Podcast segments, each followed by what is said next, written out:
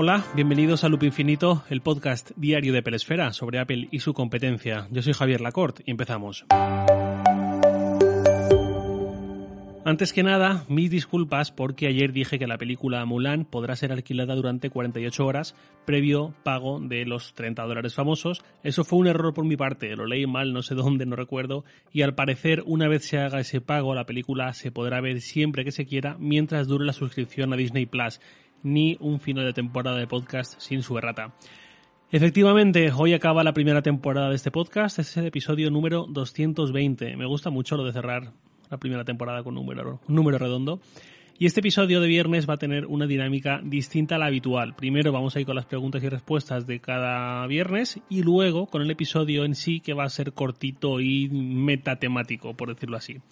Empezamos con una pregunta de Fernando Medina, que me dice, Buenas señor, tan solo comentarte que me extraña que en tu podcast no hayas hecho ninguna referencia a la actualización menor en los iMac realizadas esta semana. Me gustaría que comentaras algo sobre esta posiblemente última actualización que reciben estos equipos con el actual diseño. Gracias por, perdón, gracias por compartir tus comentarios y experiencias en este podcast y felices vacaciones. Pues muchísimas gracias Fernando. No he dedicado mm, estos dos días, tres días, un episodio concreto a eso, a esos nuevos iMac, porque igual no me daba para tanto al ser como dices una renovación menor pero sí me encaja bien para una pregunta de viernes más concreta, como la tuya y como la de esta siguiente persona que también me preguntó por el tema, que es Esteban Zamora, arroba Esteban Zamordi en Twitter. Me envía un mail largo, lo resumo un poco, me dice que está pensando en actualizar su iMac de 27 pulgadas, que ya tiene 9 años, y que esta semana Apple ha presentado el nuevo iMac o el viejo iMac con componentes renovados, actualizados. Así que ahora mismo está pensando en si comprar el actual con Intel o esperar a que llegue el iMac de 27 pulgadas pero con Apple Silicon. Esta duda entiendo que va a ser muy habitual. Eh, en primer lugar, gracias también a ti, Esteban. En segundo lugar, yo pensaría cuánto tiempo puedo esperar hacer esta renovación. Si Apple acaba de lanzar este iMac de 27 pulgadas, significa que el iMac no va a ser el primer modelo que llegue con Apple Silicon a final de año, así que yo estimo que el iMac de 27 pulgadas con ARM no llegaría hasta por lo menos dentro de un año o un año y medio.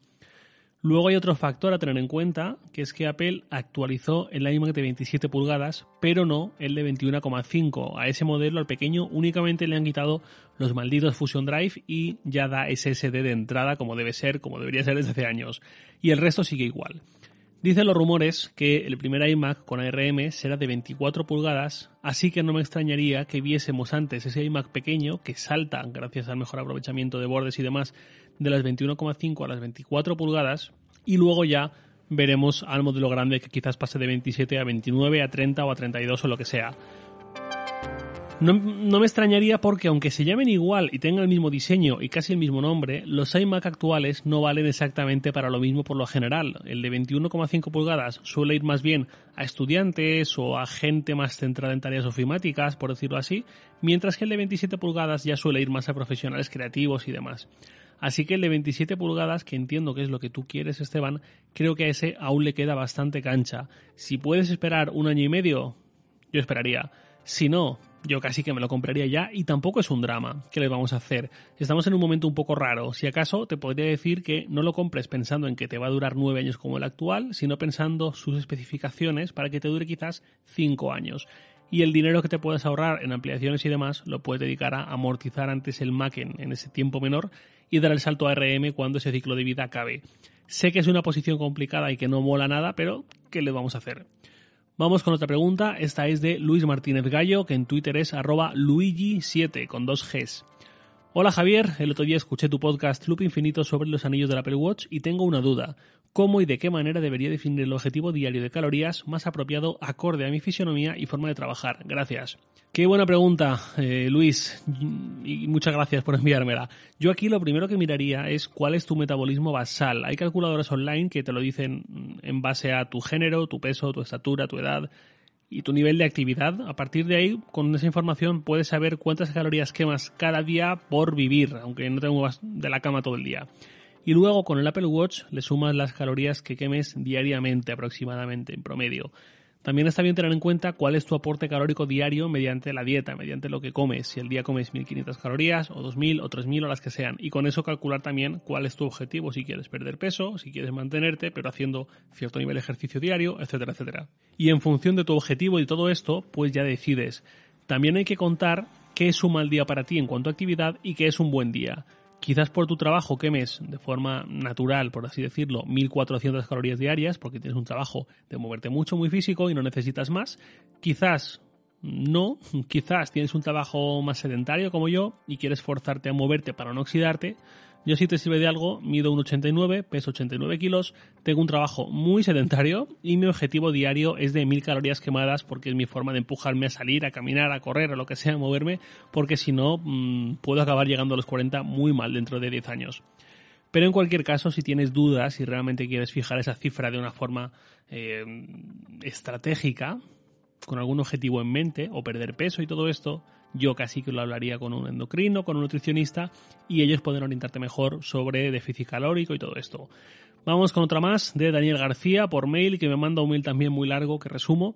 Me dice entre otras cosas que él es diabético y que considera que la aplicación Salud de nuestros iPhone está infravalorada. ¿Y que, qué opino yo?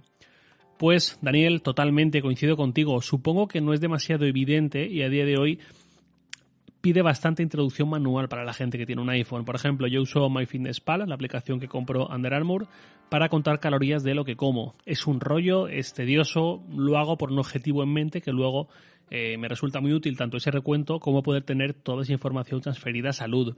Pero para la gran mayoría de la gente es un rollo y así con mucha más información, no solo con comida. Lo ideal sería algo más parecido a un reconocimiento inteligente de muchas más cosas en segundo plano, que no tengamos que trabajar nosotros, sino que ocurran, como ocurre con los pasos del Apple Watch, por ejemplo, eh, o con la actividad y demás. Ahora Apple, por ejemplo, va a meter detección del sueño en WatchOS 7. Este tipo de cosas pueden venir muy muy bien, pero por cuestiones tecnológicas y de fisiología estamos muy lejos de ciertos escenarios tan cómodos. Luego está el hecho de que entre los profesionales de la salud creo que tampoco valoran usar información que provenga de ahí.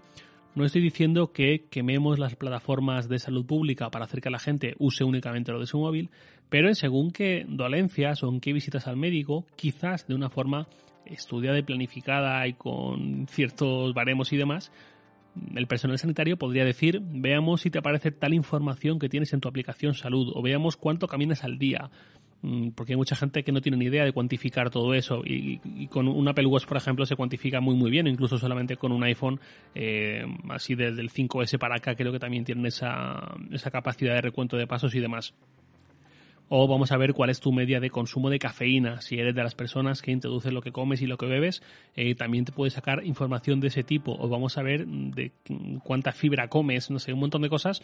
Eh, esto a mí me pilla muy lejos, pero creo que realmente las posibilidades que da salud están súper desaprovechadas, tanto por nosotros mismos como por quizás fabricantes de accesorios compatibles, como por incluso la sanidad entera. De hecho, ahora tenemos la API de exposición al COVID-19 que ha llegado muy rápido, forzada por una pandemia que ha puesto al mundo del revés. Claro, con otros temas no existe esa urgencia, pero lo de esa API creo que nos debería hacer pensar en las posibilidades que nos da el hecho de que casi todo el mundo va con un teléfono inteligente en su bolsillo. Vamos con una última pregunta de Destrowski, que me dice, eh, ¿crees que con los Apple Silicon en los futuros Mac volverá el logo iluminado? También teniendo en cuenta las patentes que salieron en Patently Apple sobre esta posibilidad, pero mejorado, dando la posibilidad de que el logo sea más como una mini pantalla, donde por decirlo de alguna manera sería como agregar un fondo de pantalla y demás funciones como ver la carga de la batería, etc. Todo gracias a RM. ¿Crees que es posible? ¿Para ti es importante? Eh, respuesta corta eh, de Strowski, no. Podría ser que como elemento nostálgico o retro volviese el logo retroiluminado, que era súper bonito, quedaba muy chulo y era muy icónico. Se me haría raro ver ese regreso, pero bueno, a mí me gustaría desde luego, pero lo veo complicado. Y luego lo de meter dentro del logo de Apple una pantalla en forma de eso, de logo de Apple, con esa silueta, con información ahí dentro, con material gráfico, ni de broma, no creo que eso vaya a ocurrir jamás. Si volviese el logo retroiluminado, me gustaría, sin más, pero tampoco es decisivo. Antes preferiría, por ejemplo, que volviese MagSafe. Y hasta aquí, hasta aquí, estas han sido las últimas preguntas de esta primera temporada del Loop Infinito. Tengo que daros mucho las gracias porque hace un año, en, en esta época, entre julio y agosto, yo estaba rumiando la idea de un podcast y dándole forma Quería que fuese específicamente sobre Apple, aun sabiendo que hay un millón de podcasts sobre Apple, quería que en esa temática entrase también el enfoque de la competencia de Apple vista desde su prisma, quería que fuese diario, aun sabiendo que podía ser complicado en varios momentos, quería que fuese conciso, aunque eso paradójicamente me llevase más tiempo por tener que guionizar todo y acotar todo mucho más, pues para no divagar, para no haceros perder el tiempo de los que queréis ir escucharme, y aunque en julio ya tenía claro que la idea iba hacia adelante, unos meses antes yo ya estaba pensando si hacerlo o no hacerlo mi miedo, y por lo que tardé tantos meses en empezar, era que no funcionase y que me diese cuenta de que tenía delante a 10, a 15 personas escuchándome y por suerte no ha sido así, por suerte sois muchos más de los que yo esperaba. Cerramos esta primera temporada ya con una base de 6.500, 7.000 escuchas por episodio, más o menos. Eh, además, ya tengo bastante tomada la medida de los que escucháis el podcast, sé que hay unos 2.000 que lo escucháis en las primeras horas tras publicarlo. Hay otros 2.000 más o menos que llegáis luego y os vais mm, repartiendo hasta las siguientes 24 horas en total, es decir, para las primeras 24 horas el podcast suele tener 4.000 escuchas. Y luego se nota mucho el efecto del fin de semana, que es cuando entiendo que muchos de vosotros os ponéis al día escuchando varios del tirón y demás. Y entre eso y que los días posteriores siempre hay un goteo que se alarga 2, 3, 4 semanas, eh, pues ya digo, se llega a esos 6.500, 7.000 que tienen la mayoría de episodios. Hay alguno que se queda un poco por debajo, hay otros que sí que han llegado incluso a 8 o 9 mil. Así que por ese lado estoy bastante contento. Y sobre todo estoy contento porque no he dejado de recibir cada vez más mensajes vuestros por mail o por Twitter. Y además mensajes con preguntas, con ideas, con historias, con críticas en las que a veces me decís, pues yo no pienso igual y está muy bien. Y es un feedback muy completo. De hecho, a quienes os, a he respondido mails en las últimas semanas lo he hecho algo tarde. Me ha costado 4, 5, 10 días. Y quizás para el curso 2020-2021 tengo que pensar alguna mejor forma de gestionar todo esto. En cuanto a contenidos, creo que he encontrado el tono que quería, los enfoques que yo pensaba. A lo largo de estos 220 episodios se han acumulado, atención, 429.000 palabras escritas en el guion de cada uno en total y en total, sumando la duración de todos los episodios, saldrían unas 43 horas hablando yo. Vaya turra.